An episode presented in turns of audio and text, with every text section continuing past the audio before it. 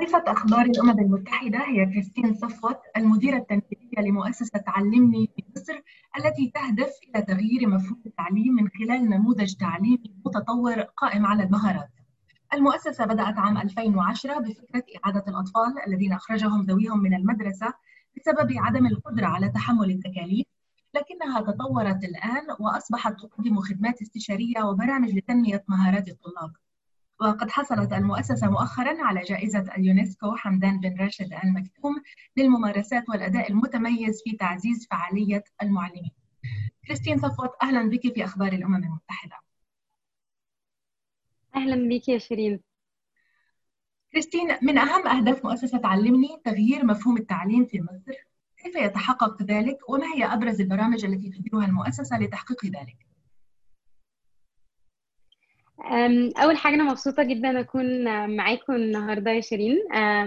إحنا في المؤسسة زي ما قلتي إحنا بنؤمن إن التعليم مش بس ليه دعوة بإنه إن الطفل يكون بيعرف يقرأ ويكتب ويكون عنده مهارات حسابية ولو إن ده مهم لكن إحنا بنؤمن انه التعليم أكتر المفروض يكون بيشتغل على الطفل ككل بيشتغل على جزء التعلم العاطفي الاجتماعي أو what we call social emotional learning وهو الجزء اللي ليه دعوة بالقيم والمهارات بتاعة الطفل آه علشان نعد الطفل إن هو يبقى في رحلة تعلم مستمر إن التعليم مش بيقف بس عند المدرسة إن إحنا نقدر نساعده إن هو يكتشف نفسه يكتشف مهاراته ويقدر يحط قدام نفسه هدف ويتحرك توورد أو ناحية الهدف ده وفي نفس الوقت يكون هو شخص مؤثر في المجتمع بتاعه. بنعمل ده إزاي؟ بنعمل ده من خلال إن إحنا اولا هدفنا مش بس إن إحنا نبقى بنعمل برامج تعليمية كويسة لكن هدفنا إن إحنا نعيد تعريف التعليم في مصر. فبنعمل ده من خلال ثلاث برامج أساسية. أول واحد هو إن إحنا عملنا مدرسة مجتمعية في منطقة عشوائية موجودة في مصر في الجيزة اسمها الطلبية. والمدرسة دي هي بنحب نسميها الـ lab school أو المدرسة المعمل. ليه؟ لأن إحنا المدرسة دي هي اللي إحنا بنجرب فيها أو بنطور فيها النموذج التعليمي بتاعنا وبنشتغل معاهم شغل تنمية مهنية مش بس كده إحنا كمان بنعمل بحث بقالنا أكتر من ثلاث سنين على الأولاد بتوعنا اللي موجودين في المدرسة علشان نقدر نفهم إيه فعلا اللي في النموذج ده اللي شغال وإيه اللي مش شغال علشان نقدر إن إحنا نطور النموذج من ناحية ومن ناحية ثانية علشان يبقى عندنا إثبات للنموذج ده فده أول جزء. الجزء الثاني هو إن إحنا الممارسات اللي بنتعلمها من المدرسة بتاعتنا هدفنا إن إحنا بعد كده ناخدها ونطبقها جوه المدارس الحكومية. فبندخل وبنشتغل جوه المدارس الحكومية في برنامج بنسميه رحلة تطوير المدرسة. واللي بنشتغل معاهم في رحلة مدتها بتبقى بتتراوح من سنة لثلاث سنين. وهي دي اللي اخذنا عليها الجائزه بتاعت يونسكو حمدان علشان في الرحلة دي بيبقى في أنشطة مختلفة من تدريبات لأن إحنا بنعمل معاهم زي كوتشنج لإن إحنا بننزل نتابع عليهم جوه الفصول. فدي الرحلة اللي إحنا بنشتغل فيها جوه المدارس الحكومية. مش بس كده كمان المدرسين اللي هم بيكونوا ظاهرين قوي أو شاطرين بنختارهم إن هم يتدربوا على إزاي يصمموا برنامج تنمية مهنية ويطبقوه هم جوه المدرسة بعد كده. فده بيضمن استمرارية التعلم جوه المدرسة حتى بعد ما إحنا بنطلع منها. فده الجزء الثاني الجزء الثالث والأخير هو إن إحنا الممارسات بقى اللي طالعة من مدرستنا أو من المدارس الحكومية اللي إحنا اشتغلنا فيها بناخدها وبنحاول نرجعها لصناع القرار في مصر. علشان إحنا هدفنا زي ما كنا بنقول في الأول إن يحصل تغيير كامل في منظومة التعليم ككل. إحنا بنحلم إن جودة التعليم في مصر في النظام الحكومي تكون بتتحسن بالذات بمعرفتنا إنه مصر فيها حوالي 54 ألف مدرسة حكومية و6000 مدرسة خاصة بس. إحنا معظم الشعب متخرج من المدارس الحكومية وعشان كده إحنا هدفنا إن المنظومة دي تكون بتتحسن. نعم لكن كريستين بحسب تقرير التنافسية العالمية الصادر عن المنتدى الاقتصادي العالمي لعام 2018 فإن جودة التعليم في مصر هي في المرتبة الثالثة بعد المئة بين 137 دولة لماذا هذا التعليم وكيف يمكن زيادة هذه الجودة؟ بصي يعني في عوامل كتيرة قوي ممكن تكون بتأثر على نتيجة زي دي من ضمنها طبعا الكثافة الموجوده جوه الفصول كثافة الطلاب جوه الفصول. إحنا عندنا فصول بتتراوح من 60 طالب في الفصل ساعات لحد 100 طالب في الفصل. في مدارس بننزل فيها بيبقى فيها حوالي 100 طالب في الفصل. فطبعا نسبة التركيز ونسبة حتى الم... يعني التحديات على المعلم صعبة جدا. يعني حتى إنه يدير بس الفصل في 100 طالب دي حاجة ممكن تتخيلي قد إيه صعبة. وفي نفس الوقت ممكن يبقى السبورت أو الدعم اللي موجود ممكن يكون مش بالقدر للمدرسين ممكن يكون مش بالقدر الكافي اللي المدرسين فعلا محتاجاه بالذات إن المدرسين محتاجين حلول عملية. يعني هم المدرسين مش محتاجين إن إحنا نقول لهم نظريات لكن هم محتاجين أكتر حلول عملية يعرفوا يطبقوها في ظل التحديات دي. لأن إحنا بنتكلم في نظام في زي ما كنا بنقول 54000 مدرسة حكومية حوالي أكتر من 20 مليون طالب مليون مدرس. فكمان حجم النظام ضخم جدا.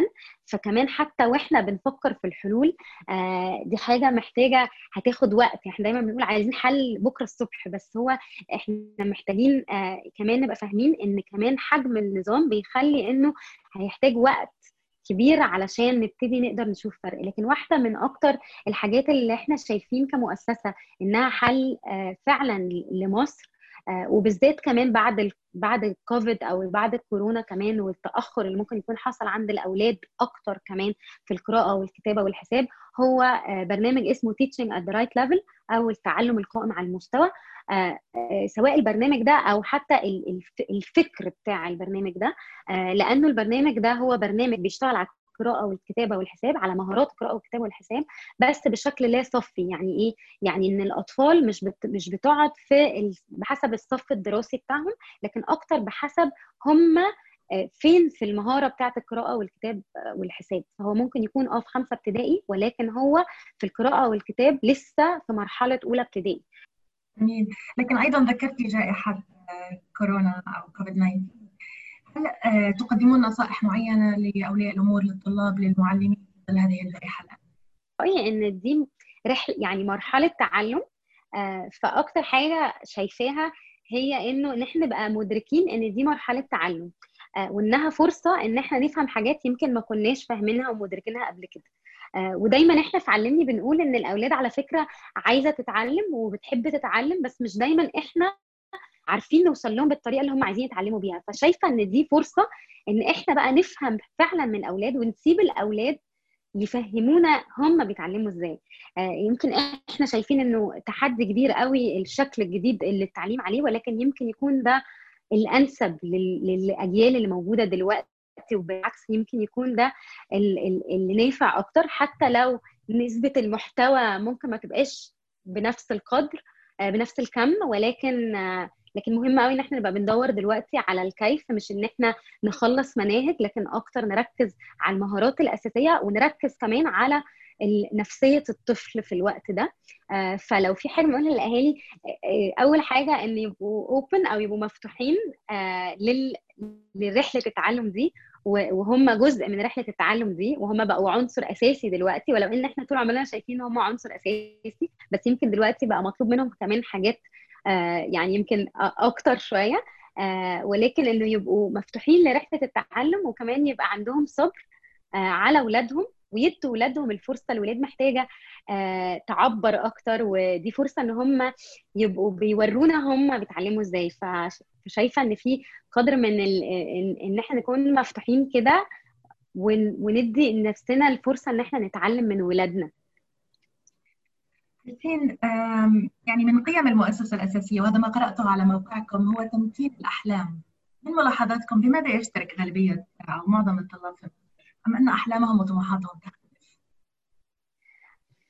بص أنا هقول لك يعني ممكن أرد على السؤال بشكل تاني. يعني الواحد للأسف لأن مصر فيها تحديات شوية كتير وبالذات في السياق اللي إحنا بنتكلم فيه وان إحنا بنشتغل مع الأولاد اللي في المدارس الحكومية فيمكن الفرص اللي بتبقى متاحة للأولاد دي يمكن مش مش زي الفرص اللي مثلا بتبقى متاحة للأولاد اللي في المدارس الحكومية من ضمنها بيئة التعلم اللي هم بيتربوا فيها طريقة التربية بالذات في البيت وحتى في المدارس في أكتر الأحيان.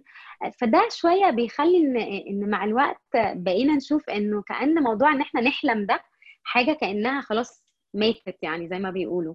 آه يعني حتى اللي بيقول اصلي بحلم بكذا ده بقت في مجتمعنا بقت كأنها حاجة غريبة يعني حاجة مش مش دارجة إنك يكون عندك حلم ويكون آه والحلم ده حتى لو شكله حلم كبير ومش منطقي لكن ينفع إن إحنا تحلم إنك تحلم. آه فإحنا دي واحدة من القيم اللي إحنا بنحب نتمسك بيها قوي مع إنها مش حاجة ممسوكة. آه لكن هي نابعة من إن إحنا شايفين إن المجتمع بتاعنا بطل يحلم. آه ومجتمع من غير حلم ومن غير رؤية ما يعرفش يتحرك لقدام.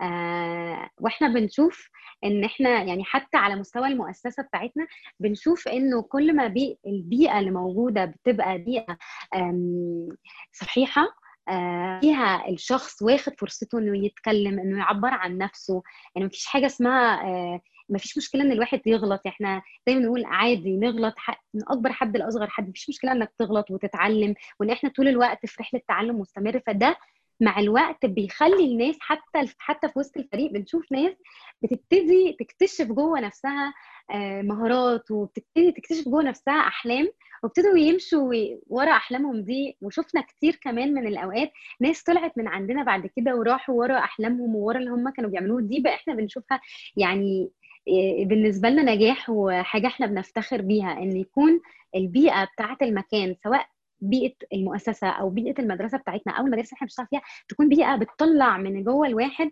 فعلا احلم عنده إن هو فعلا يبقى عايز يحلم. إحنا للأسف كمان بطلنا نبقى عايزين حتى نحلم لكن إن يشوف إن دي حاجة حلوة إن هو ده اللي بيحركنا لقدام. آه لأنه من من غير حلم ومن غير أمل صعب قوي إن إحنا فعلا نقدر نتطور ون ون ونتقدم يعني. شكرا جزيلا لك كريستين صفوت المديرة التنفيذية لمؤسسة تعليم كنت مع أخبار الأمم المتحدة.